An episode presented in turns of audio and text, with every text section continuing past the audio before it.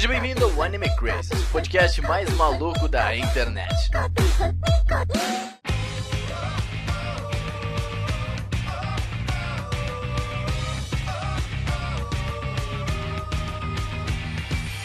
Olá, otakus! Sejam todos muito bem-vindos a mais um Anime Crazy. Eu sou o Renan e anime bom é um anime que eu gosto. Nossa, hein? É, Comecei claro. já queimando a pauta, tá ligado? É, já ferrou tudo. É.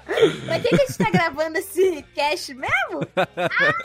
Ah, Oi, gente, aqui é a Tati e eu tento avaliar animes de forma crítica, mas eu ainda tô aprendendo. Eu acho que é um aprendizado eterno. Contínuo, É eterno. Os animes estão sempre se atualizando, Tatiana. A É. gente tem que se atualizar junto com eles. Olá pessoal, aqui é o Augusta e eu assisto animes porque eu gosto e não porque eu gosto de criticar isso. Não, é. Coloca um anime ruim aqui no canal com isso que o Augusto já vira outra pessoa aqui, né? Por que essa merda? Mas hoje a gente vai aprender que crítica não é falar mal. É, Exatamente. exatamente, estamos aqui pra isso É, hoje. Defina a crítica. A palavra crítica é. Mas bora, depois a gente fala sobre isso. Aqui é o Rodolfo e crítica não se faz coração, viu, Gusta? Ah. Ah, você fala isso pro Renan. Oxi, tô de Pronto. boa, Briga, né? briga, briga! O Renan ainda não tem idade pra poder fazer críticas que não seja com O o coração, Rodolfo me cara. persegue Nossa, nesse falou cast. da idade, hein? Nós vamos brigar depois, é Ó, isso. Rodolfo de perseguição pessoa aí.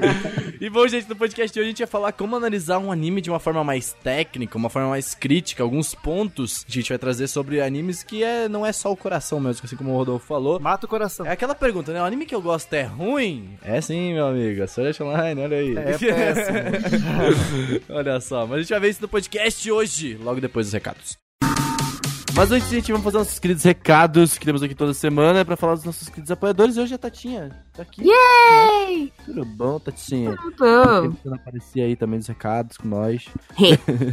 E quem assina barra apoia esse site maravilhoso é o Alexandre Casemiro, o Celso Luiz, a Dai Soares, o de Paracampos, o Diego Magalhães, o Felipe, a Emanuel Quirino, o Enzo Alves dos Santos, o Gabriel Franco Borba, a Ranhan, a Júlia Ribeiro, o Lua Sauer, a Luciene, o Misaki, o Nicolas Teodósio, o Pedro Sácar, a Rafaela Lima, o Roberto Leal, o Thiago Souza Sobrinho, o João Marcos, o Leonardo Zagato e o Tasley Martins. E que ajuda a gente lá no PicPay, a Bruna Cristina, o Lucas Freitas, o Tyron Brunelli, o Lestat, o Robert Tosca, o Paulo Jardim, a Marli Cantarino e o Tengu. Que estão aqui com a gente, pessoas maravilhosas. Muito obrigada, gente. incríveis. E o que as pessoas ganham assinando Anime Crazes barra apoiando? Elas estão primeiramente no nosso grupinho, maravilhoso, que é o grupinho da Otaquinho, dos Otaquinho tudo maravilhoso, tudo Os cheiroso. A- Otacra- a- Otacraziers. É o Crazes Gang, como é que é o seu Crazies Gang. Gang. Os podcasts primeiros também, que tem ah, os primeiros cinco podcasts estão exclusivos. Quando era tudo para- mato. Quando era tudo mato, literalmente. que eu morava no meio do mato, né? Então era tudo mato.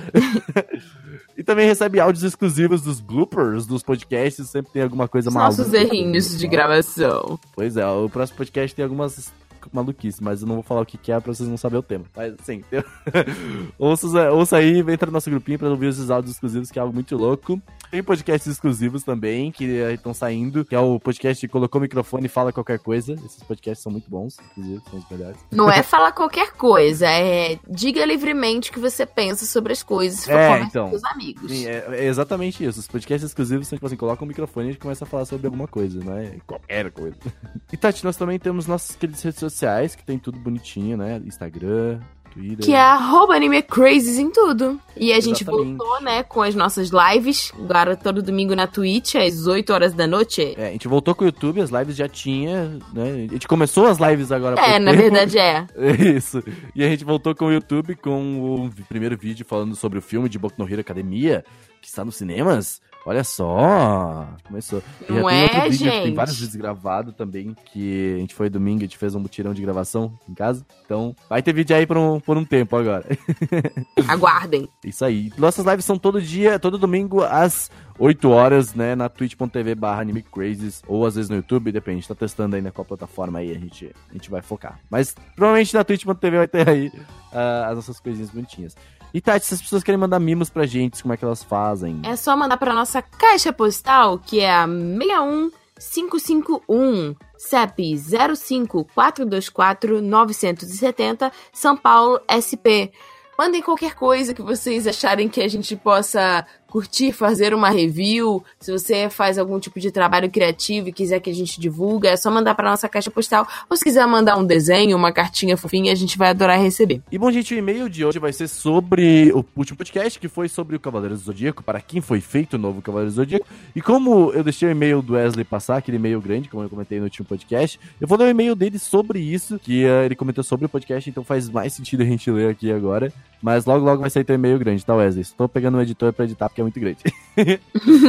e Tatinha, como você não tá muito tempo aí fora dos recados, deixar em suas mãos o e-mail Wesley. Então vamos lá. Ele começa assim: Tô tentando arrumar tempo para mandar um e-mail digno dos anteriores, mas por enquanto vou me contentar com isso e dizer que eu admito que, pelo menos, Cavaleiros do Zodíaco atualmente não é um anime feito para mim. Não é um problema não ser feito para ele o anime, tá? Tipo... Pois é, da Jobu. O clássico sempre vai existir. Eu sinto que as referências estão presentes ao longo dessa nova série, porém ela possui um ritmo diferente e uma sequência de eventos diferente. Até mesmo personagens novos com origens diferentes que nos fazem pensar como será a participação de certas coisas no futuro da série, como por exemplo o lance do Shun com Hades, onde este, no caso, somente possuía homens, segundo a antiga lore. É, né? Na, na lenda do, do anime clássico é verdade. Nossa, não sabia disso. Era especificamente o Shun, se bem que me lembro, e o fato dele ser homem era fundamental para o tal. Eu lembro que, tipo, eu não lembro especificamente de ser homem, eu lembro que tinha que ser, tipo, o ser humano mais puro daquela época. Mas assim, isso também pode ser mudado, como tem várias coisas que são mudadas é, aí, pois né? é. Tipo, Certas coisas não tá envelhecem bem, tão bem e no- na hora do reboot saem, mudam, enfim. Além do personagem do Shun ter sido alterado por uma nova mensagem que eu simplesmente desgosto bastante, não o empoderamento feminino, mas a destruição do empoderamento da masculinidade frágil, tamo junto. Pois era um tema central do personagem do Shun e que eu amava muito por ele ser da forma como era. Eu sinto que a partir de agora, eu estarei acompanhando essa nova série com novos olhos, uma perspectiva diferente, um Cavaleiros do Zodíaco como se estivesse sendo feito por padrões atuais, tal qual Resident Evil 2 acabou sendo refeito, mas não como um remake, e sim uma reinterpretação de como ele seria nos padrões atuais. Eu acho que você pegou o espírito e é exatamente isso. Não podemos julgar o futuro, e por enquanto, eu tô até que satisfeito com o que recebi. Desgostei de muitas coisas, mas admito que todas elas é devido ao fato da nostalgia falar alto e também de ter uma resistência a aceitar que uma nova lore está sendo construída. Prometo que no e-mail meus comentários estarão mais completos. Coraçãozinho. Muito obrigada pelo seu e-mail! Obrigado, Wesley. Também concordo com muitas coisas que você falou, mas assim, eu gostei muito do anime ainda, não sei, é, é- é gostos mesmo, né? Eu acredito É, não, e tipo assim, o Renan, ele não viu o primeiro. Então, Sim. assim, ele não Bom. tem esse que que você falou da nostalgia. Eu já vi o primeiro.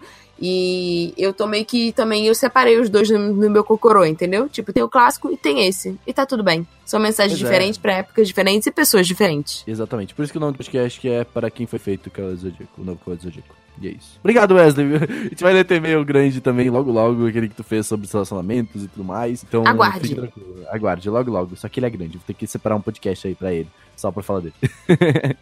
e é isso, esse é o podcast da semana, que é sobre como avaliar um anime de uma forma crítica Textinho da Tati. A gente tá tentando passar esse, esse, esse conteúdo pra todos os nossos mídias possíveis, né? Vai ter vídeo, vai Pois ter é. podcast, vai ter. Porque eu acho que E é é isso. importante. Claro, precisa, necessário. Isso é pra caralho. Para! É podcast. この想いを消してしまうにはまだ人生長いでしょうやり残してることをやり直してみたいから」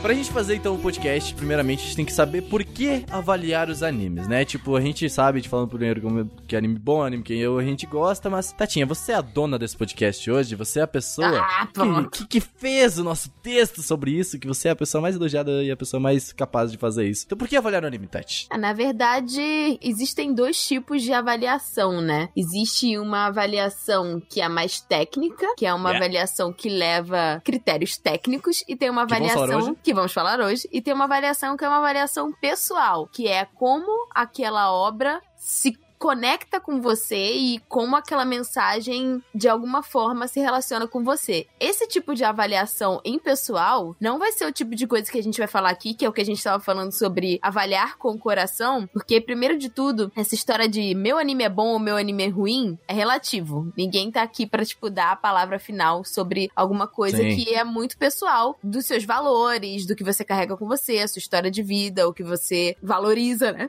Porque são seus valores. Então, a gente não vai entrar nesse mérito, mas eu acho que é importante pra você tipo conhecer a indústria, pra você conhecer os profissionais, pra você entender por que determinadas produções precisam de determinados investimentos e, bom, se você gosta disso como hobby, né? Se você gosta o, de o que a gente vai avaliar. trazer hoje, como a Ta- a Tati falou, é mais essa questão de, tipo, como avaliar tecnicamente. Porque, tipo assim, que se a gente for falar assim, ah, eu gostei muito de, de Sword Online mesmo, falando. Mas, tipo assim, se a gente for avaliar, é muito pessoal isso, tá ligado? Tipo assim, o Gusta não gosta, eu gosto, a Tati não gosta, o o Rodolfo não gosta. Então, tipo, vai ser muito pessoal. Essa Já parte a gente não vai um. falar hoje.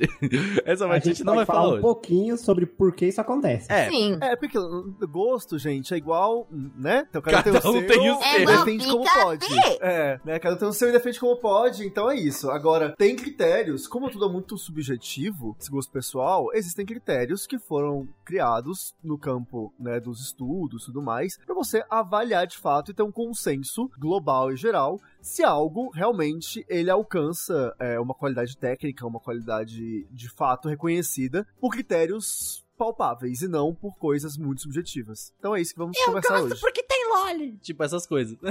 Beijo, É, a menos que o seu gosto defenda pedofilia, abuso É, é, obrigado. e racismo, ele não está errado. Caso ele defenda isso, caso ele defenda qualquer tipo de segregação ou violência contra pessoas e animais, aí realmente não tem como te defender, desculpa. E é por isso que Sal é ruim. Então vamos começar esse cast. Uh, é isso.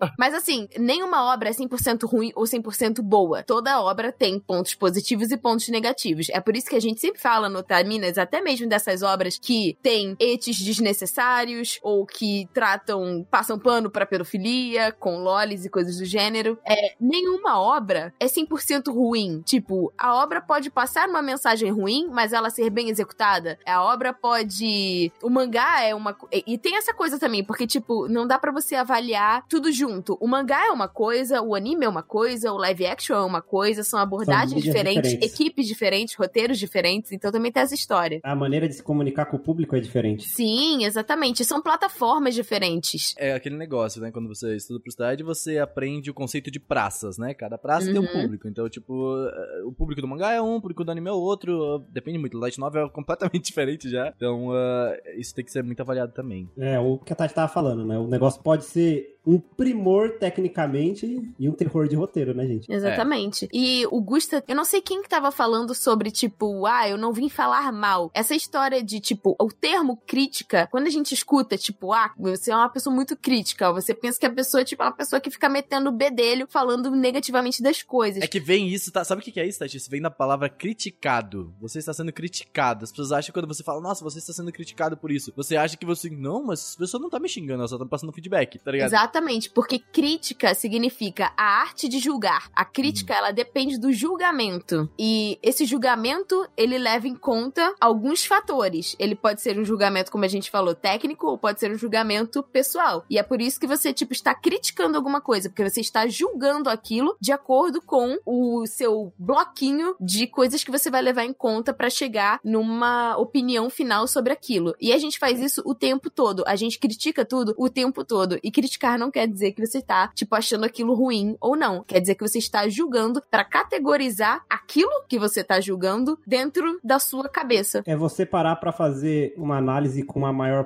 profundidade, você tentar prestar atenção em maiores detalhes do que tá acontecendo ali. É, não simplesmente gostei porque gostei ou não gostei porque não gostei. Eu gostei disso. Por que que eu gostei disso? É você parar pra você É, perguntar. Deixa esse eu é entender por que que eu gostei disso. Ou por que que eu não gostei. O que foi? Hum, não gostei disso, mas eu não, não sei por que que eu não gostei. É você parar para pra pensar nesse porquê. Isso é montar uma defesa, tá ligado? É quando, por exemplo, tu vai trazer pra minha área. Vamos dizer que eu montei uma nova identidade pra uma empresa e tal. Eu tenho que montar uma defesa pra que faça sentido. Então, eu vou pegar todos os pontos que eu estudei pra ir fazer uma análise dessa identidade, de, como- da onde eu parti, do que, que eu fiz, pra aí sim conseguir apresentar isso com bons pontos e bons argumentos, entendeu? Eu acho que é mais ou menos isso que vocês queriam dizer, né? É o que a gente chama também, tipo, de julgamento de mérito, que é tipo quando você analisa qual é o valor que aquilo tem, ou a falta de valor que aquilo tem pra você, né?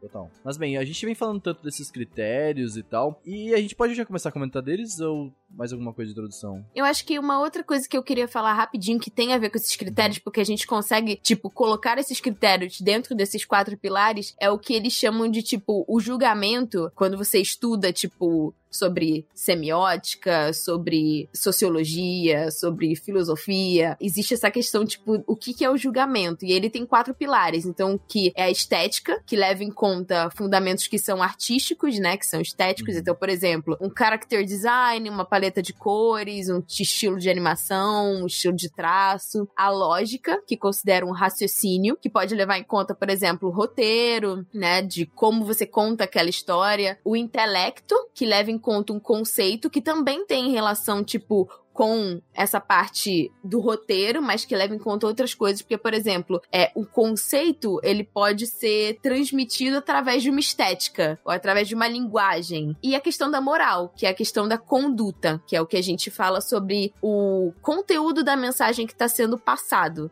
Né? Quais são os valores que estão ser passados através dali? Qual que é aquela conduta? Sim. Entendi, entendi. O- adicionando um pouco a lógica que a Tati falou, e aí entra também a questão do autor saber conduzir a expectativa do público a ser atendida e a ser quebrada também, de Sim. acordo como necessário. Porque se a expectativa ela for sempre cumprida, ela acaba sendo simples demais e você acaba se desapegando. Eu já sei sempre tudo que vai acontecer. Não, e aí ela é lógica demais, né? Então, tipo assim, você, Exatamente. você justamente você já sabe o que vai acontecer. Exatamente. E se ela for muito surpreendente, se ela quebrar muito a expectativa, se você. Ninguém entende nada. preparou- exatamente. Você não foi preparado pra aquilo. Você acaba, não, não, não gostei disso daí, não. O que, que é isso? O que, que tá acontecendo? Eu não você entendi nunca me deu nada. pistas sobre isso. Uhum. Mas é isso aí, gente. Antes de a gente entrar no- nos pontos específicos aí de cada categoria que a gente vai falar hoje, ah, é importante a gente sempre frisar: todo produto que você tá vendo, produto no caso o anime que você tá vendo, ele quer passar algo, tá ligado? Ele quer sempre vem com uma mensagem, ele sempre vem com uma coisa que ele quer comunicar, tá? Não é porque ele é um saô da vida que ele fala que, tipo, não, não, não, não- não- esse aqui não quer falar nada. Isso é muito importante a gente frisar antes de comentar sobre tudo, porque ah, Sim. muitas pessoas vão falar, ai, ele tá falando daquele anime do smartphone lá. Não, ele quer passar alguma coisa ainda,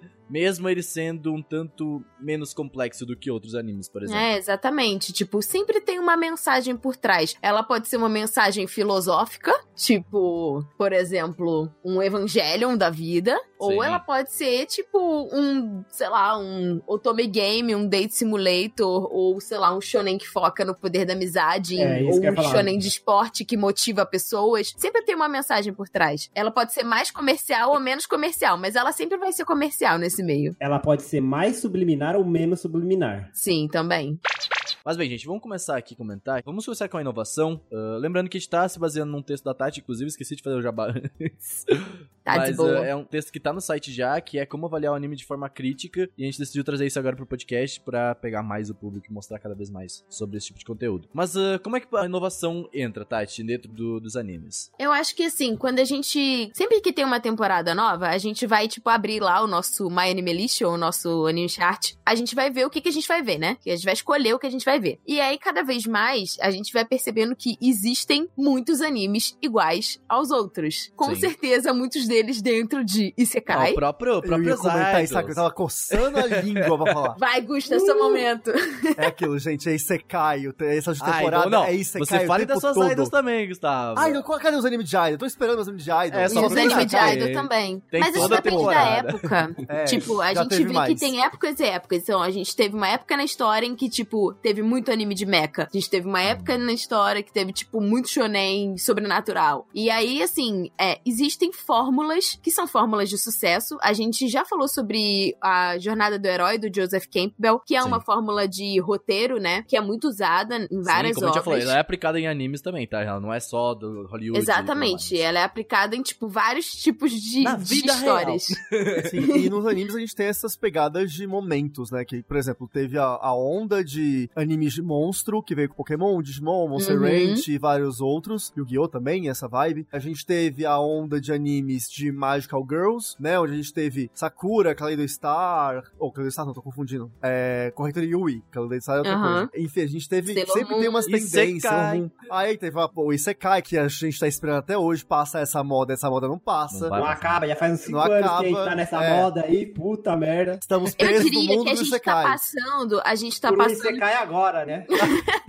a gente tá passando por uma transição que a gente tá saindo de Sekai e indo pra adaptações de light novel, que em sua maioria são Isekais, Ah, mas a gente tá isekais, vendo outras exatamente. coisas também. Tipo, por exemplo, Bunny Girl Senpai, que é uma adaptação de light novel. A gente tá vendo cada Sim. vez mais. Eu acho que a gente tá passando por um momento de transição. Mas essa questão da inovação é justamente isso, é você entender, tipo, com o repertório, porque o repertório você só ganha consumindo várias obras, pra você entender que existe um padrão, e aí quando esse padrão é quebrado por uma obra que não tá, que tá fugindo contra, né, essa corrente, isso chama atenção. Você acha, ah, tô vendo uma coisa, uma ideia diferente, uma, um autor, uma equipe, uma direção que não tá indo na mesma onda que essa galera que tá bebendo da mesma fonte. Porque, assim, tem muitos isekais que são bons, mas tem muitos isekais que são genéricos. Shonenzinho da massa, genérico, que é mais um Sword Art Online, mais um ReZero, mais um, né? Lembrando que não estamos desmerecendo Sword Online nesse podcast, nunca faremos isso, inclusive. Aham. Só estamos comentando porque ele foi um dos primeiros e é isso aí.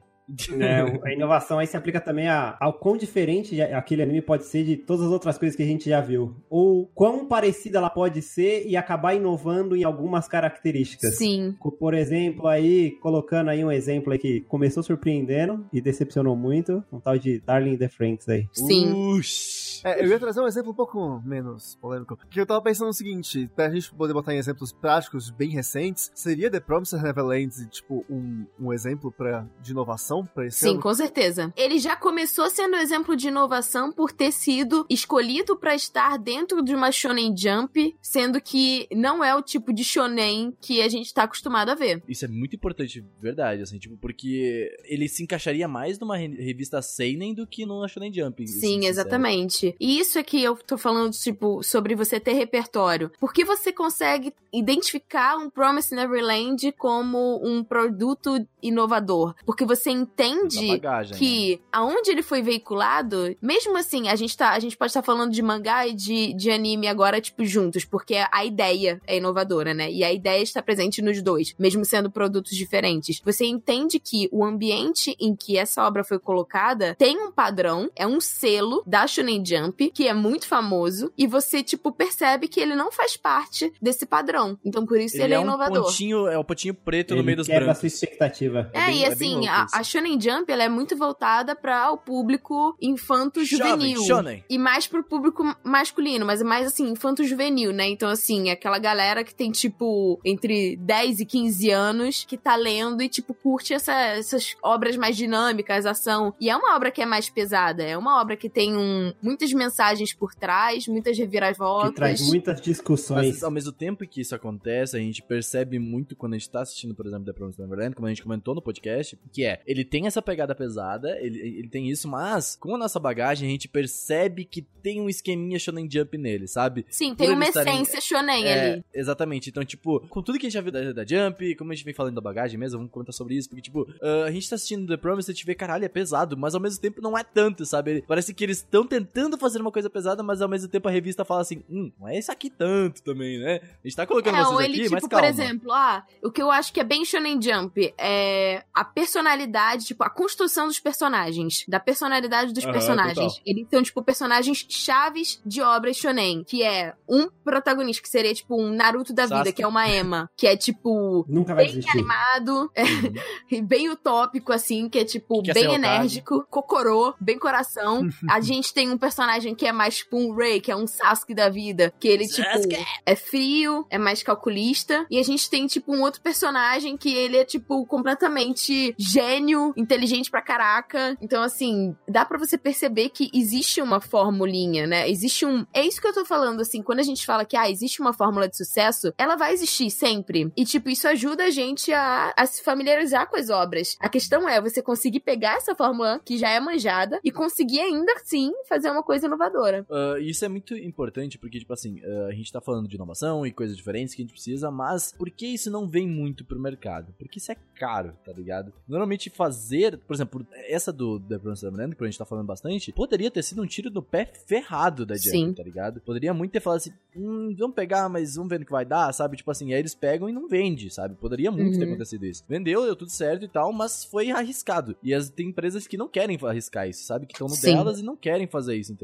É porque, novamente, a gente tá falando de um produto comercial, que tem um Exatamente. viés financeiro. E aquilo, é, querendo ou não, a gente falando de inovação, a gente citou agora The Promised Neverland, que, tipo, velho, realmente é um produto muito inovador. Um produto, é um anime muito É um inovador. produto. Todo mundo falando que nem a Tati agora. Agora a escola da Tati aqui. Mas é, também vale falar o- a outra ponta da inovação, que na verdade é a- o status que se já existe. Como, por exemplo, a gente tem Fire Force, que é um anime recente, e que ele, tipo, ele é o shonenzão clássico, Shonen, o shonenzão é. da massa ali. Com sexualização, É, caralho. Tudo, tudo tá, tá tudo incluso. E funciona, é um dos animes mais assistidos hoje, tá fazendo todo o murmurinho, funciona, não é nada inovador. Mas ele segue uma fórmula que as pessoas já conhecem, já compraram e ainda querem consumir. Ao mesmo tempo, a gente tem o contraponto que é o Dr. Stone, que é uma obra nova, que é algo diferente, e eu considero Bem uma inovação, diferente. não sei vocês, que é bem também diferente, considero. que é algo que veio fora da curva. E não é toda temporada que a gente tem isso. Que a gente Não. tem uh, que tem uma coisa que vem A gente foda. tá tendo um ano muito bom pra animes Pros que estão quebrando. Ano e eu acho passado, que o muitos próprio deles. Devilman, que, que foi aquilo, tá ligado? Completamente diferente de tudo que a gente tá acostumado. Devilman, com uma animação que a gente não tá acostumado e virou. Não, isso, boom, o tá ligado? Devilman, o Devilman é mais foda ainda, porque pra época dele, ele já era inovador, Pois sabe? é, ele vem de novo e faz a mesma Tipo, coisa. ele tá ligado? continua sendo inovador e ao mesmo tempo sendo contemporâneo, porque as questões que ele traz têm muito a ver com as questões que a gente tá tendo atualmente com a modernidade, que era diferente da época de quando o Gonagai fez, né? Então isso que é interessante de você ver também. Muito foda. Acho que de exemplos de inovação, ultimamente, a gente tem justamente, como a gente já falou, Dr. Stone, The Promised Land, Devilman. Mas assim, fique sempre atento a esse tipo de coisa. Porque ah, esse tipo de obra é aquelas obras que vão ser lembradas no futuro. Sim. Ah, um bom exemplo é Death Note, que Death Note, por Marcou. mais que você não goste, você goste ou não, é uma obra que é lembrada. As pessoas lembram, as pessoas sabem o que é Death Note. E esse tipo de obra, por exemplo, posso dar um exemplo do Dr. Stone? Talvez não, só tô dando um exemplo. Pode ser que daqui a anos a gente fale, caraca, Dr. Stone ainda existe, vou lá rever. É esse tipo de obra que é as obras inovadoras que a gente fala, ok, isso aqui foi diferente, isso aqui é foda, isso pode se tornar um clássico, entendeu? E comentando sobre Death Note, ele saiu já exatamente na época em- onde os shonens estavam bombando muito. Os shonens Sim. de combate e tudo mais, Naruto. Exatamente. muito em alta. Então ele foi muito fora da curva e ele fez muito sucesso. Pra Shonen assim. Jump também. Pra É, Shonen Exatamente. Jump.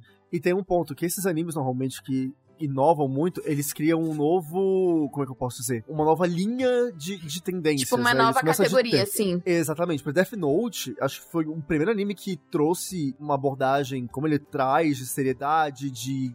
De, de um jeito todo mais sério de lidar com as coisas, uma coisa mais argumentativa, mais elaborada, assim. E isso se segue em outros animes na- na- mais na frente. Cara, eu Um diria que isso é se segue. O- mano. Não, no Promised Neverland. tipo, essa questão de existirem monólogos mentais e estratégias em que os dois lados são muito inteligentes, você não consegue saber pra quem você está torcendo e você nunca sabe qual vai ser o próximo passo, porque os personagens são muito mais inteligentes que você. Em Promised Fato. Neverland, a gente sabe pra quem a gente tá torcendo, né, Tati?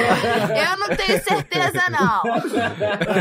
Mas ó, a gente tá falando dessas coisas inovadoras, mesmo, ah, como eu já falei muito Search Online, ele, ele mudou realmente, ele veio com o Isekai de Sim. volta, ele que trouxe o Isekai de volta, trazendo pra, pro mais do game, Sim, o RPG ele que é trouxe, caralho. ele trouxe um formato e tipo assim, cara, Sword Art Online tem vários problemas, mas tem uma coisa que não tem como, tipo, fugir. Ele era exatamente o que as pessoas ali da Inovador. época queriam. É, e total. ele Nossa, criou um essa modelo, exatamente. Ele criou um modelo. Por mais deméritos que tenha, ele tem Exatamente. toda a sua inovação, criou um formato novo e chamou muita ele não é atenção esquecível. sua época. Não Nem que é, seja não pra é. gente lembrar de falar mal. Ele não é esquecido. Exatamente. Nem que seja pra lembrar de falar bem nesse programa, né? Tô brincando. Mas aí, vamos pro próximo- nosso próximo tópico, que é o tópico que eu menos entendo, que é roteiro. que é o que eu não sei muito comentar, mas assim, acho que o Rodolfo e a Tati vão conseguir guiar bem. Obrigado pela parte que me toca.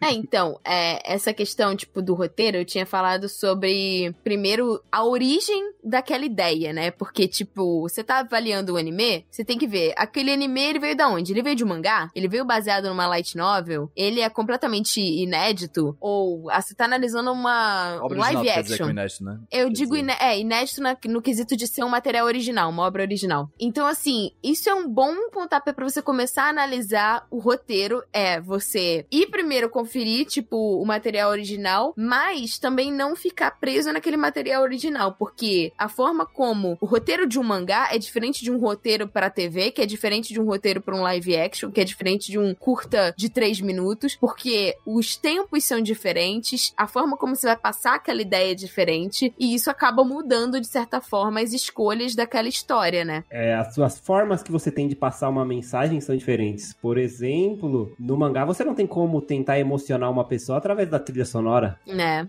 Até porque, por motivos As óbvios. suas palavras, o seu desenho tem que ser muito mais aten Você tem que ter muita atenção a esses detalhes, porque você não vai ter uma trilha sonora pra compensar ali Mas, talvez uma falta calma. de animação. Agora eu lembrei de um ponto muito importante. A gente comentou da trilha sonora, estão vindo novos formatos de mídia, né? Então, muitos ah, dos mangás que estão começando digitalmente agora têm trilhas sonoras originais. Sim, né? e isso é muito interessante de ver como, tipo, as coisas vão mudar em relação a como a gente consome Exatamente, e a como a mudando, tecnologia evolui. Isso é muito bacana. Mas é só um ponto, um parênteses.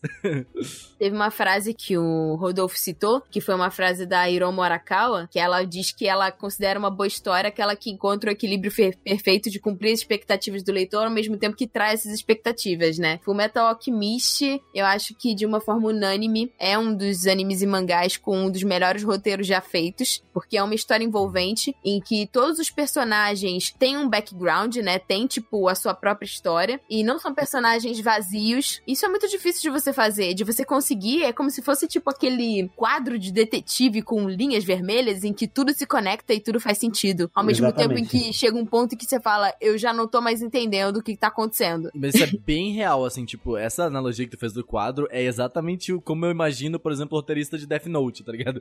O autor de Death Note. Tipo Cara, eu assim, fico caralho, só isso, imaginando aquilo? o Oda de One Piece. Nossa. Nossa, mas ele, tem uma deve casa. ter- é, a, a mansão do, do É, Oda, é aquela gente. do Stranger Things, tá ligado? Não os- é, é. As Não linhas. é à toa que ele tem uma mansão, não, gente. Não é porque ele quer ostentar, é porque boa parte da mansão dele querido. é de linhas É, o traçando quadro quem de foi pra onde. Ele vai comprar uma ilha, eu é acho. louco, em qualquer momento vai comprar uma ilha. né? Não, Isso e assim, é, One Piece é uma obra que merece ser falado em relação ao roteiro, porque você conseguir manter a essência da sua obra há fucking 20 anos É É muito inacreditável. difícil. é, é, é surreal. É surreal. Não, muitas se você não perder isso- caminho. Você manter uma história contundente por muito tempo e interessante é. E manter a fanbase, né? O que é importante também. Porque, mano, a fanbase vai crescendo, mano. 15 anos, Sim. é isso, né? 15 anos 20 ainda, mano. anos esse ano. 20 anos, mano. Tipo, véi, é uma criança, tá ligado? Que O tá. Renan tipo, quase não com tem 20 12. anos. É, eu tenho 21. É, é, e É, é muito impressionante você ver isso, porque, por exemplo, a gente tava falando de Fire Force, né? E aí, assim, claro, a gente tá analisando aqui o roteiro, que é tipo começo, meio e fim de uma história. Então, é, eu tô fugindo um pouquinho, mas é o que eu tava falando de não perder a essência, né? Tipo, o autor de Fire Force é o mesmo autor de Soul Eater. E claro, cada obra tem a sua identidade. Mas você vê claramente que ele meio que se perdeu ali na essência do próprio trabalho dele, porque são dois trabalhos que você, tipo, só consegue reparar que foi a mesma pessoa que fez pelo traço. Porque em Sim, questão produção. de, de roteiro, de identidade, porque isso é uma, uma das formas que o autor tem de colocar a identidade dele no roteiro. De você perceber, tipo, a lógica da cabeça daquele autor, pra ele conseguir, tipo, construir a história dele, tá completamente diferente. Eu não consigo identificar. É, ao mesmo tempo que tu fala que ele se perdeu, ao mesmo tempo eu vejo também como uma saída para fazer dinheiro, parece, É, sabe? eu não quis. eu- desculpa, eu disse se perdeu, eu quis dizer se vendeu. Ele Ah. se vendeu, é, E aí, exatamente. nesse caso, a gente Desculpa. pode comentar algumas coisinhas que, por exemplo, de clássicos, a gente não tem como não citar Cavaleiros do Zodíaco. Olha só. Que, cara, é o roteiro mais vendido da face da Terra. É. assim, é um roteiro completamente inconsistente, com mais furos que a minha peneira aqui de casa. É, A gente tem peneira? A não gente sabe? tem peneira. mas, a- mas ela é menos furada que Cavaleiros do Zodíaco, eu te garanto. Eu vou comprar Cavaleiros pra poder peneirar o arroz. Vai, vai ficar melhor. E a gente também tem outro exemplo de clássico, que é Dragon Ball, onde os personagens mudaram. Se você pega o Dragon Ball Z, o início do Dragon Ball Z e assiste hoje Dragon Ball Super, Sim. você vê dois Gokus completamente Sim. diferentes. Você vê um Gohan muito diferente, um Vegeta muito diferente. E não tem uma evolução lógica. É A do puramente. Vegeta tipo, tem. A do Se Vegeta forçar tem. um pouco sim. O Vegeta é o único personagem de Dragon Ball que eu defendo. E, e, mano, tem um arco ali. Tem um Ah, arco, uma mas eu ainda acho muito forçado. E aí, enfim, Vegeta mas de bigode é, a melhor um- coisa Olha, dessa Vegeta de bigode, vamos lembrar disso aí.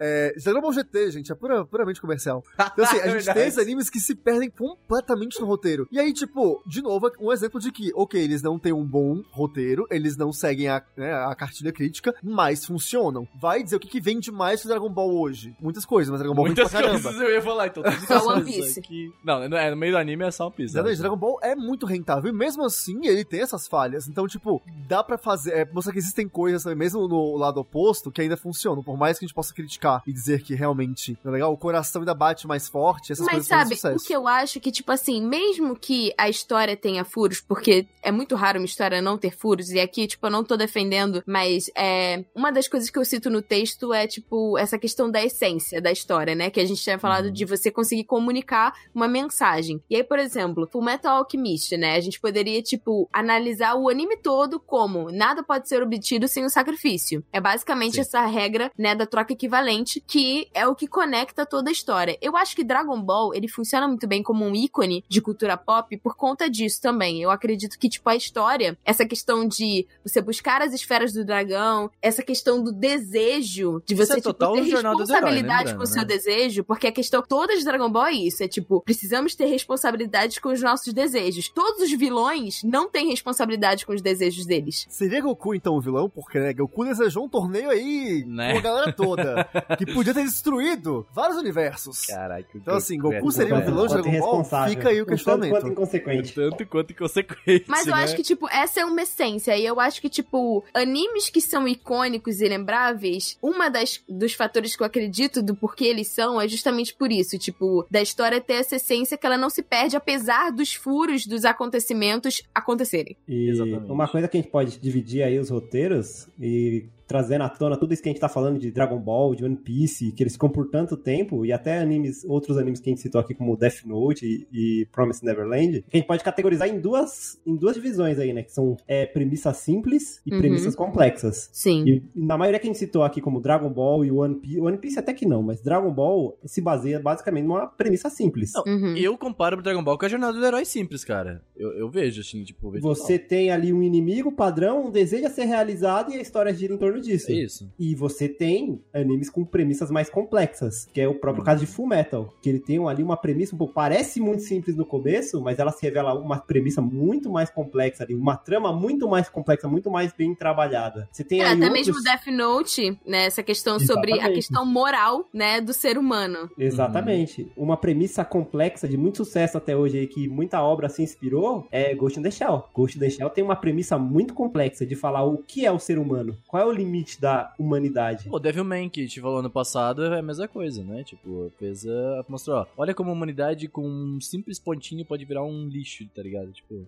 é exatamente isso. E não é por ser simples que ela pode ser ruim, ou ao contrário, como ela ser complexa. Não é. Não é... E o próprio público também, tipo, Uhum. Cara, Dragon Ball é uma coisa que foi feita pra criança. Tipo, crianças não absorvem premissas complexas. Fato. Fato. Você não vê crianças fãs de Death Note, assim, amando Death Note. Sabe, a pessoa, é, é aquele caminho básico, né? A pessoa começa ali com Pokémon, é, Doraemon no Japão, muito, né? Detetive Muito Conan. demais. Mas só começa com Pokémon, Gu? Augusto? Olha só, a gente chama até hoje, que fazer o quê? É, a gente começa, vocês começam com esses animes, aí depois você pega umas coisas, pô, mais Dragon Ball, One Piece. One Piece porque ele é um pouco complexo, mas ele tem um, um outro viés, né, também. Mas ele Sim. o lance de One Piece, Fullmetal, inclusive, é que eles conseguem abranger dois públicos muito diferentes entre si de entendimento. Uhum. E aí até você volta, por exemplo, você é muito novo, eu vi Fullmetal muito novo. E quando eu fui ver depois, um pouco mais velho, eu fui ter uma outra visão de Fullmetal, isso é maravilhoso. Mas enfim, aí você vai crescendo, pô, tem o Dragon Ball aqui, aí mais velho, pô, o Death Note te interessa mais, é, o Erased, então assim, coisas vão, vão evoluindo, né, então faz parte disso. Mas se a gente for analisar criticamente, como a gente tá, que é a pauta de hoje, se a gente for olhar os furos, dá pra olhar e falar, bom, tem roteiros bem construídos e roteiros que não são tão bem construídos assim. Não que isso seja um fator positivo ou negativo, mas são escolhas e que quando a gente vai criticar, vai pra defender ou tirar mérito de um anime, alguma coisa assim, a gente tem que levar em consideração. Total. Ah, a gente também, ah, dentro desse roteiro, a gente tem o que a gente já comentou em outro podcast, então a gente não vai se estender aqui, que é a questão do Jornada do Herói e toda essa parada, mas a gente já comentou em outro podcast, então hoje a Ouça gente o outro vai... podcast, É, é isso. ouça o outro podcast, eu não lembro Pô, fala o exatamente nome do podcast pra galera é, poder o procurar. como, por que anime não ganha Oscar, se não me engano, que a gente comentou sobre a Jornada do Eu acho que a Herói, gente comentou compartilha. várias, várias vezes já. É, é, tem Ouçam vários todos os podcasts. podcasts do Ouçam Crazy, todos, é aí isso. tu manda e-mail e fala, ah, foi esse aqui, ó. Daí tu... Faz uma maratona aí do Anime Crazy, tá tudo certo. Exatamente. O próximo tópico é um tópico de animação, que é um quesito que atualmente ele vem cada vez mais sendo debatido, né? Sim, eu, go- eu gosto, eu gosto bastante, porque os críticos do Twitter, eles. Nossa, os críticos do tipo. A galera adora falar, tipo, ah, foi bem animado, foi mais animado, mas a pessoa não sabe nem como é que foi feito. Bom, primeiramente, a gente tem que primeiro saber como um anime é feito, tá? Novamente, Tatiana, hoje o podcast é seu. Eu vou te passar hoje tudo. Eu queria que a Vitória estivesse aqui, porque atualmente a É. Vitória, a Vitória trabalha diretamente com a animação de Tartarugas Ninja da Nickelodeon. Ela é uma Olha mulher bem resolvida. É. E ela faz justamente isso. Ela é uma key animator. Bom, a primeira coisa, né, que, que acontece quando você pega um- uma obra, pode ser, tipo, agora a gente tá falando, né, tipo, uma obra animada, né? Então, uma animação. É, a primeira coisa que você vai fazer é pegar o roteiro, né? E você vai traduzir esse roteiro para uma nova linguagem chamada storyboard. Porque o roteiro, ele tem uma linguagem, o storyboard tem outra linguagem. O storyboard já é uma linguagem visual daquele texto. Então, você vai pensar em ângulo de câmera, você vai pensar em composição da cena, você vai começar a pensar em cores, o tipo da animação, tipo, ah, você vai fazer, sei lá, uma pessoa subindo a escada. Qual é a melhor forma de fazer isso? Qual é a forma mais barata de fazer isso? Vai ser com 3D? Não vai ser? E existem vários estilos de animação. Tem stop motion, tem o CG, né, o, o que é o- a animação 3D, tem a rotoscopia, que é baseada em cima de um vídeo que foi gravado Carol Tuesday!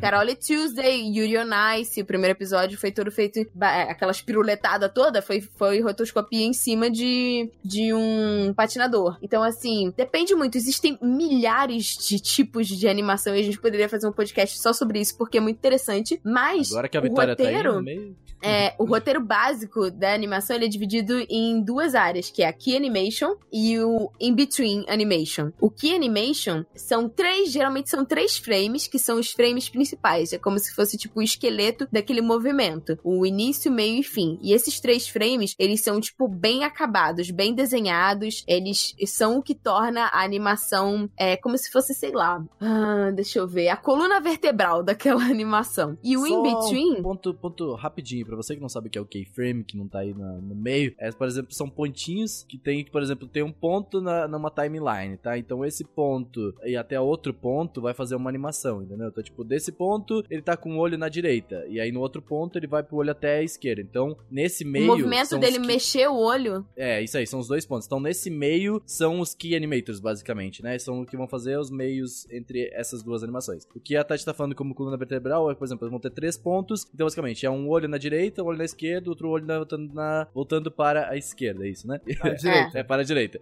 Então, no meio são os key animators que vão fazer várias paradas no meio para que ela- essa animação aconteça entre essas três que são Na verdade, quem vai fazer as coisas no meio são os in-between. Isso, Ah. O olho na Isso. direita, o olho na esquerda e voltar pra direita são os que são as key animations, que são as animações chaves. Por isso que tem esse nome key, né, de chave. Só que nessa daí eles só precisam fazer duas, né? Porque não precisa desenhar o olho na esquerda duas vezes, né, gente? É verdade. É, sim, sim, é, mas foi uma. Só pra explicar Exemplos do Renan, gente. É, Mas, por exemplo, um personagem bebendo um copo d'água. Ele pegando o copo, ele levantando o copo e, o co e ele bebendo a água. São três, isso, três perfeito. posições aí. É, o número de posições depende da complexidade daquele movimento. Mas Mas é basicamente isso. E a animação in between, geralmente, a, na equipe, né? Isso é uma coisa que é muito interessante de ver quando você analisa, tipo, a equipe técnica. Quantos key animators foram contratados para fazer determinado episódio? Quantos in betweens foram contratados? Porque aí você começa a notar que as animações mais fodásticas foram as que tiveram, tipo, mais gente trabalhando. E mais key animators. Animators, porque, tipo, são as que estão mais bem acabadas. Porque geralmente o in-between são os, os estagiários, entendeu? Quem tá começando na indústria. Como as animações in-between, né, no meio das key animators não tem que ser tão bem feitas, elas podem ser mais fluidas, a pessoa não precisa ter um traço tão bom. E aí acontece aquele sprint feio da Toei. Exemplo prático, Boku no Hero, o primeiro episódio foi feito com 8 mil desenhos. Um anime normal é feito com em torno de 4 a 5 mil. Então, Sim. com certeza foram contratados muito mais gente pra conseguir fazer em 8 Claro mil que era um desenhos pilotão, né? E se É. você pegar o primeiro episódio de Dragon Ball Super, vai ver que teve dois desenhistas. Dois desenhistas e um estagiário. Mas eu acho que é muito interessante, tipo, você notar que geralmente quando eles tiram aqueles prints que tem, tipo, uns Naruto tortão, sabe? uns Goku É, O bizarros. Sasuke todo torto errado lá. Aquilo ali, gente, aquilo ali não é uma key animation, tá? Aquilo ali é uma in-between. É que É. no caso de Dragon Ball Super teve muitos in-between, entendeu? Sim, é só teve. O anime foi Tivemos um. uma bela leva de in-betweens. É que, tipo, a e galera pegou acha... muita gente nova, é isso aí. Dragon. Ball Super teve um in-between entre Dragon Ball Z e o filme Broly.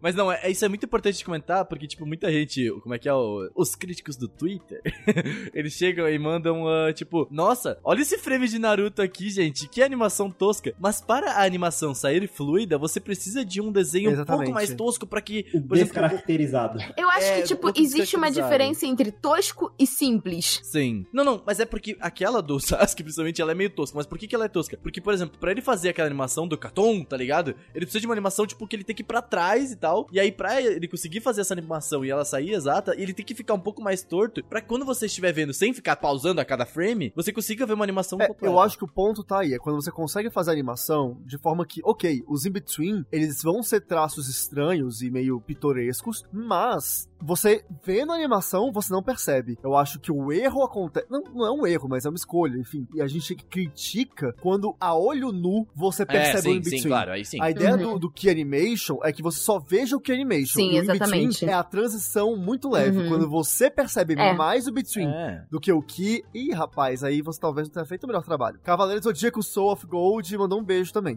A gente pode falar também agora, destacar, a gente fala muito dos que, animes que tem muitos in-between, agora a gente pode falar muito dos animes que tem muito keyframes, né? E aí eu queria trazer um exemplo maravilhoso des, deste ano, que é Demon Slayer. Que Oh, animação verdade. Que animação e maravilhosa. É. Nossa. É Incrível. absurdo. O que eu acho mais Nossa. incrível é do, do Demon Slayer, né, do Kimetsu no Yaiba, é uma coisa que eu acho muito rara dentro da animação, que é você conseguir inserir de forma fluida uma Sim. animação 3D dentro, Do tipo, 2D. de uma cena que é 2D. Porque pra você fazer isso, primeiro, a animação tem que ser bem feita, lógico, né, ela tem que ser fluida, mas tem um trabalho de textura que geralmente você consegue perceber a animação 3D quando ela não tá, tipo, camuflada na textura. E a textura que eles usam pro molequinho subir os barrancos na neve, brother, é muito bem feito.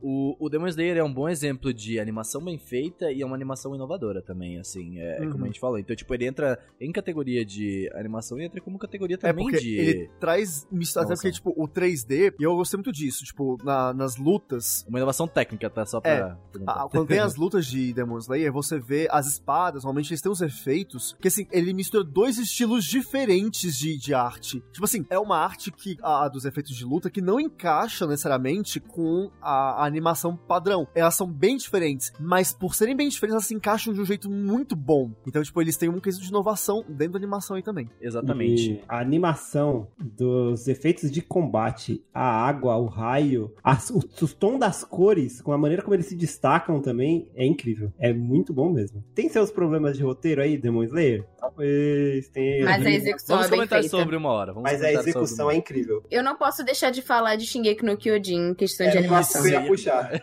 O Todo mundo ia falar disso aqui. Pois é. Mas vai. Eu tenho até dó do crunch dos animadores de Shingeki, É. viu?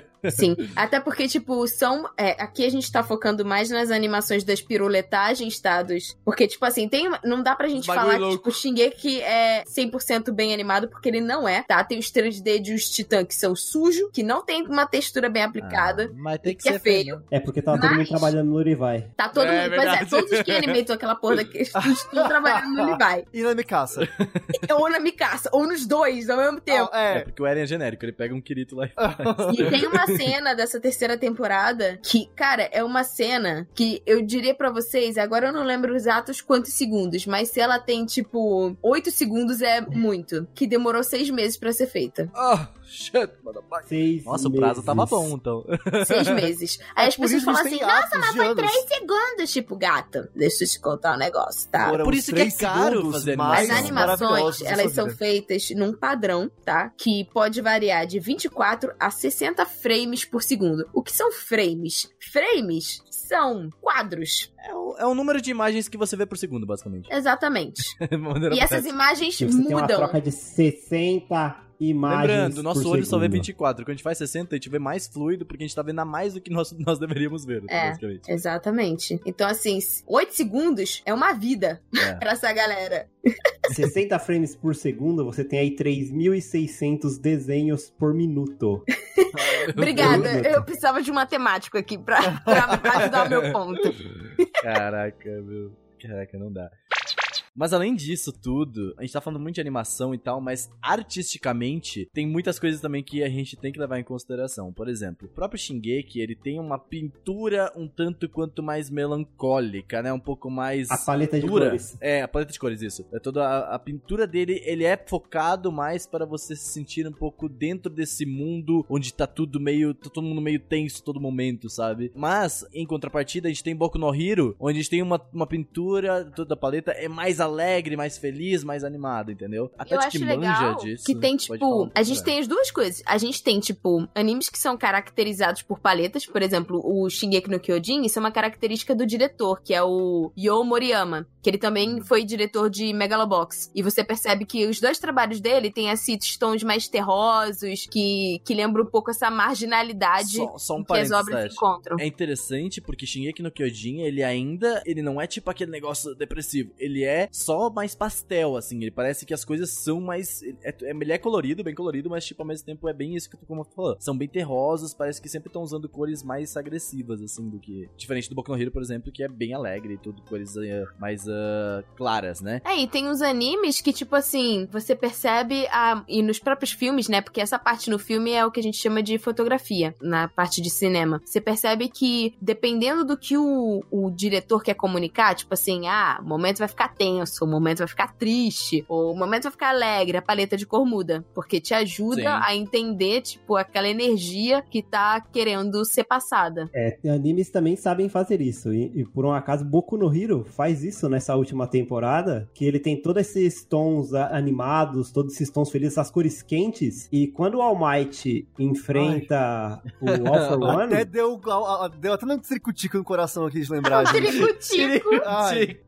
O Gusto com a cara da cadeira aqui do Essa nada. cena é maravilhosa. Esses É episódios, incrível. esse arco é incrível. Bem animado, bem dublado, bem roteirizado, bem tudo. Merece um Oscar. Vai, leva.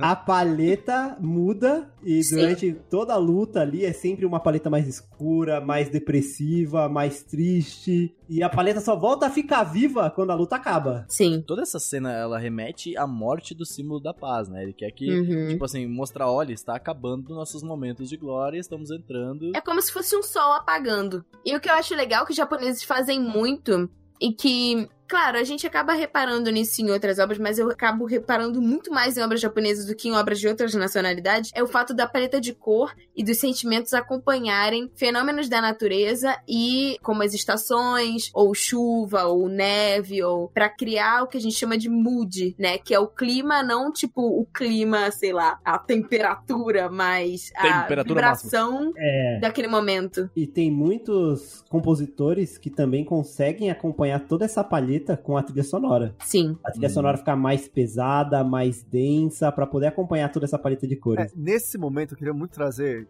um anime desse ano que me marcou muito, que é Carol Tuesday, que tem umas questões de animação que muita gente reclama, principalmente com relação a, a lip sync de músicas e de coisas assim. Porém, cara, a animação de Carol de Souza, ela tem um mood tão. Meu Deus, ela te envolve tanto, te põe naquele clima. ah, parece que a animação vai junto com a música, ela canta junto, ela vibra Uhum. junto com as músicas que apresenta. É uma coisa assim, espetacular. Esse anime é maravilhoso. É, é, é, é- é uma obra de arte que você vê fluida, assim, sabe? Porque ele tem um traço, um- não um traço, mas um. Como se diz? Uma textura muito. Parece que é aquarela, assim, é um negócio muito diferente. Cara, esse anime é maravilhoso, é uma, é uma É. obra de arte viva. O, e, e lembrando assim também que ah, os processos, a gente já falou antes, que antigamente era tudo feito à mão, tudo desenhado, pintado. Cara, procurem no YouTube, trabalho. tipo, algum behind the scenes do estúdio Ghibli ou do Sim. estúdio que fez o Akira. Pra vocês verem, tipo, a galera pintando as janelinhas de cada prédiozinho e o tamanho Nossa, gigante das esse- folhas que é eram maravilhoso. usadas. Eu vou procurar e tentar deixar aqui no post pra vocês darem uma olhada. A Tati mandou esse vídeo pra gente uma vez, foi maravilhoso aquilo. É, um outro que vale a pena você pensar também, não é todo mundo dos animes, mas é sempre uma boa referência,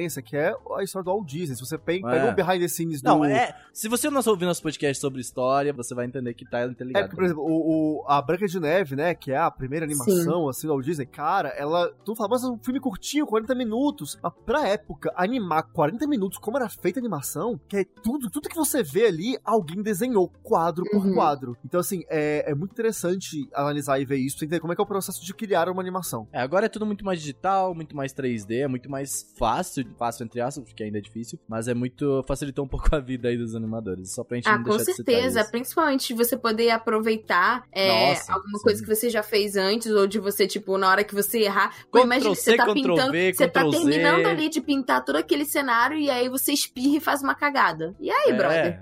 Tristeza. é e assim, só pra, antes da gente encerrar a animação, eu vou trazer mais uma coisa só que é ocidental, mas é porque é muito importante. Eu acho que, tipo, vai começar a ditar novos rumos, que é o que a gente teve esse ano, que foi o Aranha Verso, né? O, o filme do Ah, Homem-Aranha sim. com o Aranha Verso. Sim. Que trouxe uma nova tecnologia em, em animação e que vamos ver como é que isso vai impactar, porque, por exemplo, a gente teve a animação 3D que começou no ocidente e começa a impactar agora os animes, né? A gente teve o filme do Mewtwo, o remake do filme do Mewtwo de Pokémon, que veio em 3D, é o Detective Conan também, não é? Ou Lupin, um dos dois, que veio em... Lupin, uhum. Lupin, isso. Que vem em 3D. É uma animação que tá pegando muito no. no os Cavaleiros também, né? Agora, o, o da Netflix. Sim. E assim, ver como essas tendências que já não são mais regionais, que a gente chama muito isso. O estúdio de animação dos Estados Unidos, o estúdio de animação do Japão e por aí vai. Sim. Não é mais hoje, hoje é mais globalizado. Então, como que essas coisas impactam, essas inovações vão impactar os animes, né? Então, eu acho A gente pertinente pode trazer isso fazer futuramente um podcast mais comentando sobre futuras coisas, inovação, futuro, futuro da indústria em si, eu acho que é muito válido. E nessa parte de animação também, de você ver, tipo, ah, existem estúdios que terceirizam mais da metade pra fazerem, não dentro do Japão, mas fazerem no Vietnã, fazerem na Coreia, então na China. Então, assim, isso é uma coisa interessante também, justamente porque agora a gente não tem, é, com a globalização, a gente tá, tá todo mundo conectado. E o nosso outro ponto é a trilha sonora, que é, é um dos pontos que eu acho um dos importantes, que ele se compõe, na verdade, com a animação, né? Que, tipo, normalmente a trilha sonora não vem sozinha, porque, né, sozinha ela não é nada, mas ela se compondo com tudo, com todo o contexto do anime, ela vira algo incrível. O próprio Naruto é um puto exemplo, né, mano? Eu acho que, mesmo sendo antigo, desde muito... Quanto tempo que tem Naruto? Tipo, muito, muito tempo já, né? Muitos É, anos. Naruto vai fazer, tipo, Quase 20. acho que, ó, Naruto é de 90... É, o mangá é de 2002, 97. 2002. É, E quando eu tô falando de trilha sonora, eu não tô falando de OST, eu tô falando de tudo, tá ligado? Narração, de dublagem, de. É que a maior ah, parte das trilha. pessoas acha que trilha sonora é só a música Ruído, até ruído da, de a música da abertura e do encerramento. É, não, ou é, o instrumental do momento triste, não é. Eu acho que isso é legal também, tipo, de você, ah, você gostou da trilha de um determinado anime? Vai procurar quem que é o compositor, vai ver outras coisas que as pessoas fizeram, porque, por exemplo, o Toshiro Masuda, que é o do Naruto, o compositor responsável pela trilha do Naruto, ele é bem famoso. Tem o do Fairy Tail também, tipo, as, eu não curto muito Fairy Tail, mas as músicas de Fairy Tail são, tipo, maravilhosas. Isso é bacana de você conhecendo o trabalho da equipe e aí você consegue, tipo, reparar, se aquele cara tiver em um outro anime, provavelmente, tipo, a trilha sonora vai, vai receber um pouco mais de atenção. Sim, uma muito famosa hoje, uma das compositoras aí muito famosa que tá aparecendo em muitas trilhas cantadas aí, Mika Kobayashi, né? Sim. Mika Kobayashi aparecendo Que em ela não trilhas. só é compositora, como é intérprete, né? E ela, Sim. ela cantou a música do Attack on Titan Kill la E- Kill, né? é, e Kill la Kill também. Acho que ela também tá naquele Blue Exorcist. Se não me engano, tem Mika Kobayashi. Sim, ela também. tem, ela tem, tipo, vários trabalhos. E a gente falou, tipo, né, de música, mas a parte de dublagem também faz muita diferença, né? A equipe de seiyus, dos dubladores, tanto da voz original, quanto também a nossa dublagem de adaptação. A gente já falou de One Punch, já falou de Yu Yu Hakusho, como que essa dublagem pode impactar positivamente o anime. Pois é, e assim, se você para pra pensar, a trilha sonora tem um peso tão importante que, às vezes, até animes com roteiros furados ou que não fazem muito sentido, se tiver uma boa dublagem e uma boa música, você consegue se conectar muito. Muito E eu mais. vou trazer de novo os Cavaleiros aqui, porque, cara, vamos lembrar, aquela. é, a trilha sonora de Cavaleiros, do clássico, é Uhum. É incrível. ela, marcante. nossa, ela, é mar- ela foi feita pra ser marcante. Ela conversa muito com o público. Sim, aquilo. Você pega ao momento a luta do Shiryu, que foi uma coisa do novo anime que sentiram falta, que é a, a luta do Seiko Shiryu. Se você pega a trilha que usaram e a emoção na voz de cada Seiyu, por mais que o roteiro seja tipo assim, gente, mas o que tá acontecendo? Que luta é essa? Essas coisas preenchem esse vazio porque captam a emoção. A É, música, a, a sonoridade, tudo isso impacta no nosso coração. Tem uma, uma teoria que fala, né, de tipo, batimentos por segundo, de como você sincroniza seu coração Não, com a sim. música. Não é muito a teoria, é meio real É, isso, assim. Então, é- tipo assim, é, essas coisas impactam de fato. E às vezes, por mais que você. Que o- já aconteceu com. é, Qual anime a gente tava vendo esses dias? Que rolou. Foi 5 centímetros por segundo. Que a gente tava assistindo pra fazer o cast. Que deu o momento final. Eu não tava necessariamente triste com o anime, com a história do anime, do filme. Mas a música final A ela era tão impactante que eu queria chorar porque eu tava ouvindo a música. Uhum. Então, isso você é, uma sabe, coisa tão importante que é músicas- foda isso. A música ela é medida por BPM, né? Sim. Que é o mesmo como o coração Batidas é medido, batidas por minuto, né? Então, isso faz muito sentido a, a, a teoria, entre aspas, do- da música.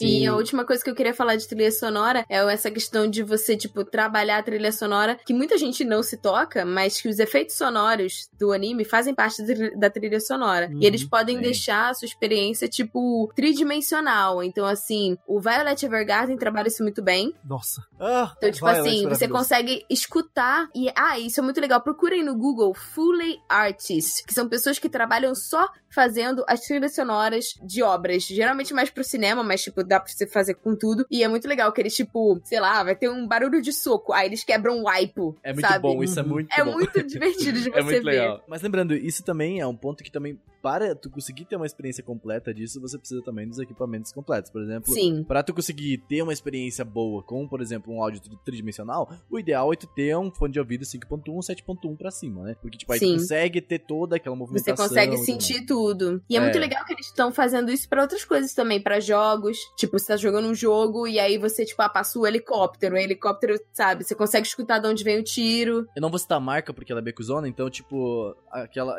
aquela verde lá. Aí, a.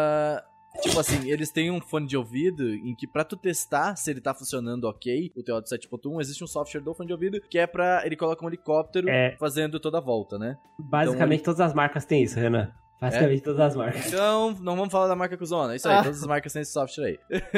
é que eu só usei É importante como a trilha sonora te faz a imersão, porque por mais que você não tenha um equipamento fodaralhástico que vai te fazer ouvir tudo em 3D, se quando você sente que os detalhes, ah, igual em Violet, que todos os efeitos, tipo, você vê tudo, tudo tem um som, tudo tem um...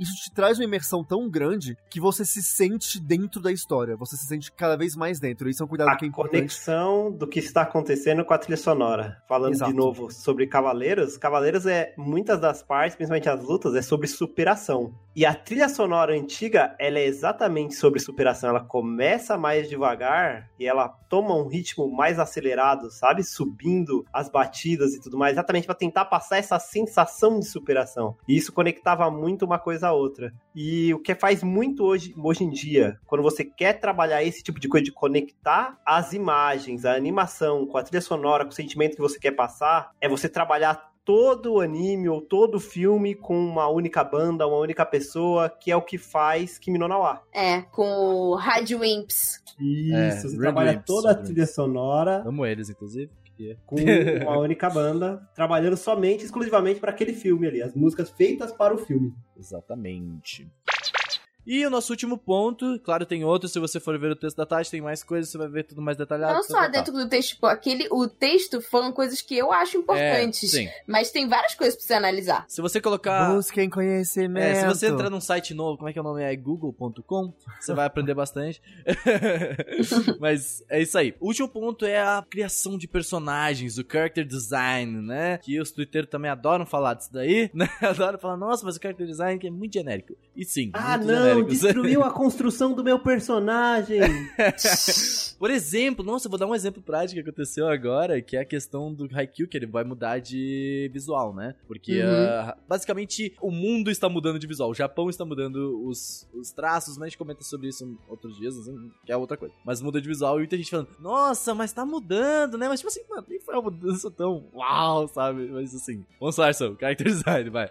Character design, basicamente, ele é... Ele é muitas vezes adaptado já do que tem no mangá, né? Mas, Uhum. assim, ele vem muito da personalidade de cada personagem. Tipo assim, a pessoa, claro, escreve o cara que, cada personagem é, e papapá, se ele é tsundere, se ele é o quê, o que, que ele é. E aí, a partir dali, eles começam a fazer o desenho e a criação deles. Estou certo? Sim, está. E, tipo, assim como o roteiro, dá pra fazer isso de uma forma complexa ou de uma forma simples. Então, hoje em dia, a gente tem vários estereótipos que são, tipo, personalidades pré-estabelecidas que são muito usadas e que viraram, tipo, clichês dentro do mundo dos animes. Então, ah, você ser, tipo, tsundere, você ser lolita, é, você ser o Megane, é, Megane-san, que é o cara que usa óculos e, e é inteligente, o, né? O Campbell também, ele, ele, esse gênio aí, ele, ele criou também, né? Um, ele colocou lá, tipo, ele especificou exatamente que cada. É, ele chama de alguns, né? arquétipo. Que Isso, são que é modelos o, de personalidade. o herói, o vilão, o alívio cômico, o mestre, e mais aí tem mais alguns ainda que se tu pesquisar sobre achar.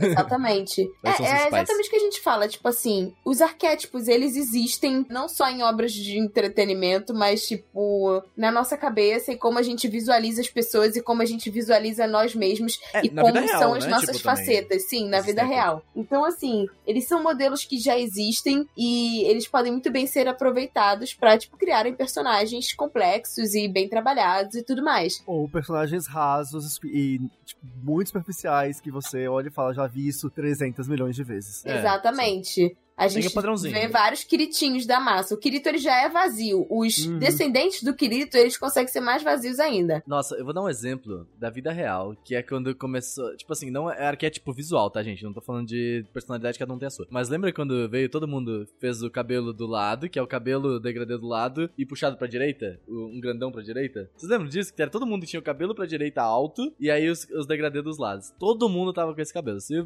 se, se você teve esse cabelo, você sabe, porque eu também já tive, então é isso aí. Pera, na vida real? Na vida real. O resto todo do mundo cabelo na tinha. vida real? É, tinha o, o cabelinho Cabelo degradê de do jogador de futebol. É, esse aí, é o cabelo de Tinha o jogador de futebol. cabelinho do Ronaldinho. É, o Neymar, aí todo mundo tinha esse aí. Então, esse é o arquétipo visual, tá, gente? Porque na vida real todo mundo acha que tem personalidades distintas. E... É, porque existem dois tipos, né? A construção de personagem, ela se. Ela vai pra dois lados. Pro lado da personalidade e o lado estético, né? De como ele se parece. E muitas vezes eles trabalham isso lado a lado, né? Então, tipo assim, ah, personagens. Você consegue reparar que personagens que são mais extrovertidos têm olhos maiores. Personagens que são mais introvertidos, eles possuem, tipo, a pupila menor. Então você E vai vendo que entra existe muito um a questão. clichê. Tu lembra, Tati, que a gente teve um texto no Anime Crazy, é muito, muito antigo, sobre as cores de cabelo, que a Sayumi mesmo que fez na época. Sim. Que era, tipo, cada cor de cabelo nos animes tem uma, por exemplo, o ruivo é uma personagem um pouco mais quente, né? Se não me engano, ela é mais Uhum. eh, agressiva. Aí ela tem o cabelo mais claro, ela é um pouco mais calma. Então tem toda essa questão é avaliada antes de criar um personagem, entendeu? É, é Sim, comunicação é. visual. O cara não chega e fala isso. assim, ah, eu vou deixar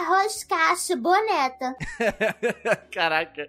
Às Isso, vezes ele acho que- faz, mas, mas na maioria das vezes não, foi pensado. E aí, tipo, É, às vezes vê umas coisas tão legais, por exemplo, é, o protagonista de Shonen, quando você pensa em Shonen, ele segue muito um- uma cartilha, né? Por exemplo, você pensa no, no Naruto e no Luffy, e aí você vê semelhanças ali, tipo, tem, tem um padrão de Shonen Come que muito. se repete muito. É. É, Oi pra cá. é, mas, por exemplo, aí tem uma coisa que eu gosto muito, que eu quero comentar, que é My Hero Academia, o Deco Midoriya, ele tem... Ele é o personagem de Shonen sem ser o personagem protagonista de shonen. Então, tipo, quando você pega esses arquétipos e desconstrói eles pra reconstruir, pra construir algo novo, um misturado, porque o Midori é aquilo, ele é o protagonista que ele tem aquelas coisas que todo protagonista tem, mas ele se expressa de um jeito diferente, ele tem um visual diferente do que a gente esperaria, uma personalidade muito diferente. Sim, É, ele tem essa determinação que todo personagem de shonen tem, mas, ao contrário, tipo, de um Naruto e de um Goku, que eles não demonstram insegurança, o Midoriya demonstra. É, e aí eu mesmo você pega o, o Bakugou, nosso querido casinho, é, odiado, na verdade, odeio você. É, enfim, é, o Bakugou, ele tem toda a determinação ali, a forma, a confiança dos protagonistas, e ele não é o protagonista. É. E ele, na verdade, é o antagonista do, Sim. do Deco. Então, tipo, quando você pega essas coisas, é aí que você consegue pegar o- pelo character design e, e trazer coisas novas, legais pros animes. Inovação em construção de personagens, isso daí. Exatamente, é. É. uma coisa que, que é legal de se ver. E que às vezes muita gente, nesse, eu acho que esse é o quesito que mais joga no play safe no mundo dos animes. É muito comum você ver animes caindo na mesma vala de sempre. É, os, você vai falar, ah, essa é a Loli, ah, esse é o protagonista, ah, esse é o vilão. Você já vê isso muito claro. Então quando vem alguém que desconstrói isso, como My Hero, sucesso. My Hero e também Attack on Titan, que tem, tem uma vibe diferente também disso, né? Então, enfim, é sempre bom perceber. E também temos os personagens com dois tons, né? O personagem que é construído com dois tons aí, que ele sofre mudanças aí. Um Sim. exemplo recente, Zenitsu, do Demon Slayer. Odeio ele normal, amo ele dormindo. Que ele é um personagem de total alívio cômico quando ele está acordado. Covarde, que tem medo de tudo. E aí, no momento da necessidade, ele dorme e se transforma completamente. E temos muitos personagens assim também, que tem dois Sim. tons de personagem. Eu acho isso legal, porque, tipo, na verdade, quando você cria um personagem mais complexo, você geralmente, tipo, faz ele mudar, né? Então, assim, a- existe, tipo, uma transformação. Essa transformação, ela pode ser gradativa ou não. E outra coisa que eu acho legal é que, tipo, não existe. Personagens bons não são perfeitos. Porque personagens bons são personagens que a gente consegue se conectar e se identificar. E São Pra personagens eles serem reais, eles têm que ter, tipo, falhas, né, de caráter, tem que ter medos, tem que ter pontos fracos, né? Então, assim, é, faz sentido, né? personagens mais humanizados, mais não Exatamente. seriam tão preto no branco. Exatamente. E eu acho muito legal que, tipo assim, quando você constrói bem os personagens da sua história, você consegue trabalhar melhor a relação entre eles. E isso faz com que a sua história, tipo, se potencialize. Exatamente. Personagens são importantes, tá? Lembro sempre disso. Personagens fazem toda a diferença, mas. Estude psicologia das cores. Exatamente. Tanto é que quando você constrói personagens bons o suficientes, você consegue criar um bom anime onde o roteiro é basicamente só as interações entre esses personagens. Sim. Você não tem uma história principal girando. Boku no Hero É. é, bem isso. Polimia é isso aí. Você tem arcos ali onde tem relação entre pessoas. É, exatamente. Boku no Hero é aí. uma história mais manjada da face da Terra, que é a história do bem contra o mal clássica, que são É. heróis. No anime mesmo fala heróis e vilões. É tudo muito bem delimitado. Até tentam fazer um esquema com Bakugou aí, mas é muito breve. mas é muito bem delimitado. E o roteiro não é o mais interessante. O que você fica in- intrigado é você ver a relação entre os personagens Sim. e, e é isso que é. Pô, o lance do All for One contra o All- One for All, cara, é um lance que, tipo, meu Deus. Tipo, esse plot é basicamente ideologias de personagem Sim, em, é, em combate, saca? Tipo, não é só o combate físico do cara fortão contra o cara fortão com o herói do vilão. Não, são.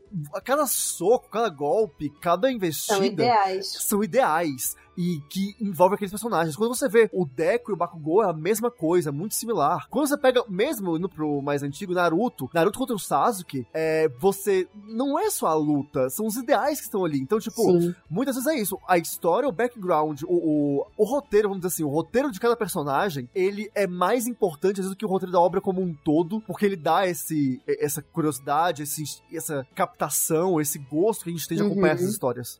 E, bom, gente, pra gente finalizar, vamos vou citar algumas coisinhas que a gente pode analisar, tipo, alguns pontos importantes que é bom criticar o anime bem brevemente. A gente vai comentar só pra finalizar o podcast mesmo, com algumas coisinhas. A primeira coisa que a gente já comentou nesse podcast, que é ter repertório, é o ponto mais importante, eu acho, é, é você assistir animes e consumir, mesmo você não gostando daquele tipo de obra, assista e consuma, porque você vai conseguir entender cada vez mais. Claro, isso não é tipo. Você não "Ah, precisa vou se começar- obrigar a assistir é, tudo, né? Claro, claro. Mas assim, se você quer começar a escrever, a avaliar tudo que você vê, tipo assim, ter uma uma visão crítica sobre as coisas, é importante a gente sair dessa zona de conforto para que a gente possa, por exemplo, eu não tenho interesse muito por mechas, por exemplo. Mas, para eu entender o universo, para eu conseguir, eu tenho que ir lá e assistir, porque não vai ser, por exemplo, um Tengu da vida que vai vir me falar, ó, oh, o Unimech é assim. Não, eu preciso ir lá e ver para entender o conceito e como se passa essas coisas. Claro, isso não importa se você quiser ver, avaliar como uma forma crítica, se você só quiser ver o anime, não tem problema também, tá tudo bem. Exatamente. É, como diz o Meteoro, você faz, mas só se você quiser. Mas só se você quiser, exemplo.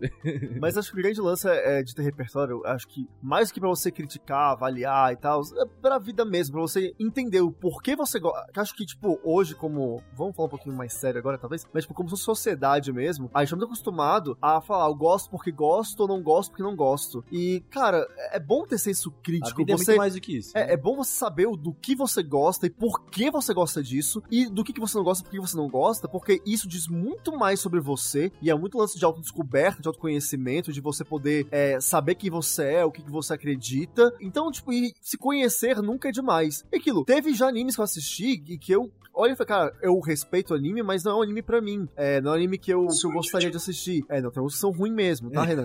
é, tipo, Sal, ok. É, mas, enfim, tem animes que a gente assiste que fala, cara, beleza, é pra mim, mas foi importante assistido para eu entender o porquê que não é pra mim. E eu peguei esse material, é bagagem. Acho que, tipo, conhecimento na vida é tudo. E é. uma coisa que eu aprendi na faculdade e que eu levo pra vida é referência é tudo na vida também. Porque tudo que você faz na vida vem de referências de coisas tudo que você é tudo viu. na vida. Porque, vamos supor, às vezes eu tô trabalhando, sei lá, com alguma coisa ou tô precisando desenvolver algum projeto e talvez a, a maior referência que eu tenha venha de algo que eu não espere. Então, tipo, bagagem é sempre muito bom. E importante também, além do seu próprio próprio autoconhecimento é também entender por que, que o amiguinho gosta daquilo, sabe? Você pode não gostar daquilo, não, esse, tipo, esse tipo de coisa não me atrai, mas você entender por que, que o amigo gosta daquilo talvez faça você entender ele um pouco melhor e ter um pouco mais de empatia pelas pessoas ao seu redor. Sim, hum, com total. certeza. Além desse ponto também social e tudo mais, também parte técnica, é aprender um pouquinho sobre como funciona o 2D, como funciona o 3D. E valorizar é o trabalho dos profissionais é, todos, valorizar, né? saber quem é que fez, qual que foi o estúdio que fez, saber o porquê que o estúdio fez assim, qual que é a identidade do estúdio. Eu acho que tudo é muito importante pra gente conseguir cada vez mais ter esse senso crítico e conseguir mais, até como público, ajudar quem produz, né? Porque a gente entendendo mais, a gente vai conseguir falar para eles, puta, isso aqui não ficou legal. E com muito mais pontos que a gente tinha antes. Ah, não, não ficou mais legal porque eu não gostei, sabe? É diferente de, tipo, a gente analisar, por exemplo, ah, a gente pode dar o próprio exemplo nosso aqui do Anime Awards, por exemplo. A gente não fez as escolhas com base no que a gente gostou, tá ligado? Sim. A gente fez com base em todos esses conceitos aqui e ainda algumas coisas também que a mais, por exemplo, animes mais específicos, por exemplo, foi o Megalobox, que a gente teve que tipo, procurar um pouco mais uh, para entender a história e saber o porquê que ele foi feito daquele jeito, que é outro tipo de animação, então a gente tem que sempre estar em constante evolução e pesquisa, sabe? Então, tipo, é, é tudo é questão de estudo, né? É saber como que funciona. É conhecer um pouco conseguir. sobre os estúdios também, qual é a característica é... de cada estúdio, sobre os profissionais, qual é a característica daquele diretor, justamente para você também aprender e achar mais fácil coisas que vão se conectar mais com você. Uh... Porque a gente assiste obra de entretenimento para se conectar, no final das contas. É questionar e expandir os seus horizontes. Nossa, que profundo, Rodolfo. Forte, hein? Rodolfo hoje tá. É, Chega as escolas, a matéria, como apreciar animes, é isso. Mas além de tudo isso, também é importante a gente analisar a sociedade japonesa. Porque todo anime é feito lá e eles estão na bolha deles ainda. Então a gente precisa saber como que a sociedade deles funciona para entender muitas outras coisas que a gente vê em anime. Por exemplo, tem muito anime que fala sobre yokais. Yokais são coisas japonesas. O que são yokais? Sim. Nós brasileiros não vamos saber o que são yokais. E aí a gente vai pesquisar sobre yokais pra entender. É, Capioto, mano. é mas tem, tem anime, por exemplo, Vinland Saga tá falando agora sobre, pois tipo, é. nórdicos e mitologia nórdica. Então Exatamente. é interessante que você, tipo, vá correr atrás até para entender o que que inspirou aquele, aquela, aquele autor a fazer um anime baseado nisso, né? Que é o, o, um outro ponto que eu acho legal de você, tipo, ir buscar, né, a obra original. Então, ah, foi baseado Sim. numa light novel. Pô, se você curtiu, vai lá ver, tipo, dá uma olhada. E você, tipo, vê o que que inspira né? Qual que é o background desses autores? Ah, é, o cara, tipo, se inspirou em mitologia nórdica, porque ele fez. Um ele... exemplo, Tati, que a gente tem prático aqui no Anime Crazy, o podcast é sobre Mahotsukai no Yomi. Onde Sim. que a gente teve que pesquisar sobre o quê? Magia, bruxaria e Sobre mitologia, parada. Mitologia. Celta. É, então, foi algo muito maior, que a Tati, inclusive, que fez a pesquisa, obrigado.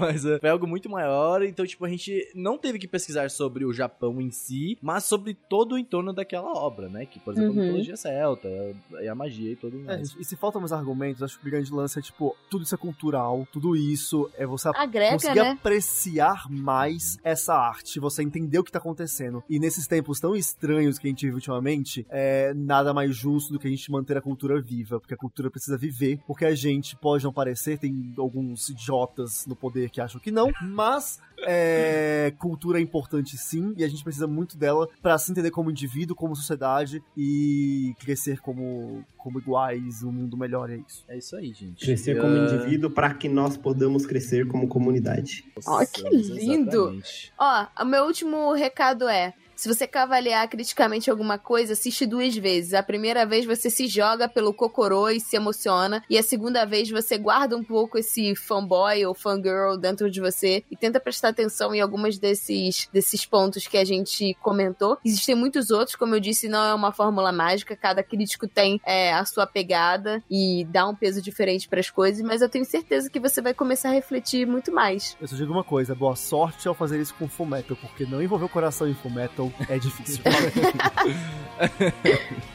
É isso aí, gente. Temos um podcast. e aí? ロス